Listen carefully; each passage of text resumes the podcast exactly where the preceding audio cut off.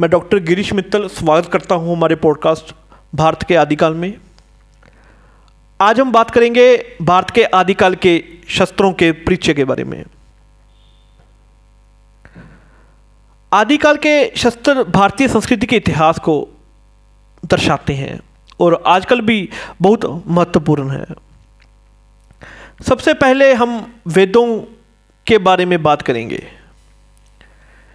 वेद आदिकाल के शस्त्रों में सबसे प्रमुख हैं और ये अनेक ग्रंथों को सूचक हैं।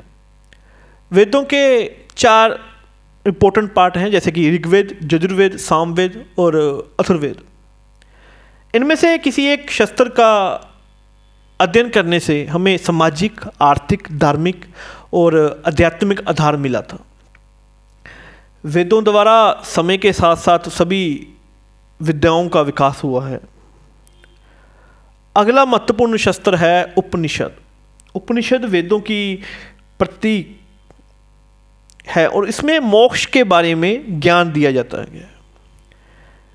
ये सहायक ग्रंथ हैं जिसके द्वारा हम अपने जीवन में हमारे उद्देश्य और लक्ष्य को समझ सकते हैं।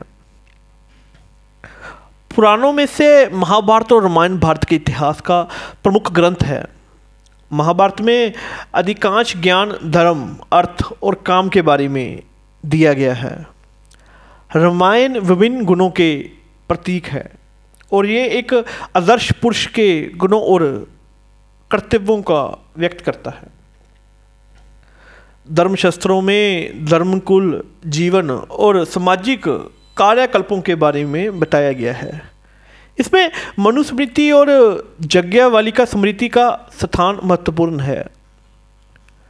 अगर किसी इंसान को सामाजिक नीति को समझना है तो इन चित्रों को अध्ययन आवश्यकता है।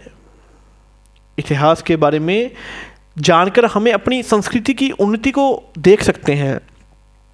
इन शास्त्रों को अपने मनन करना और उनके संदर्भ में अपने जीवन को सुधार करने में लाभ है। संस्कृति से इस धन को अपनाना हर भारतीय का कर्तव्य है। दोस्तों, इस तरह से भारत के आदिकाल के शास्त्रों के परिचय हमने आपको दिए।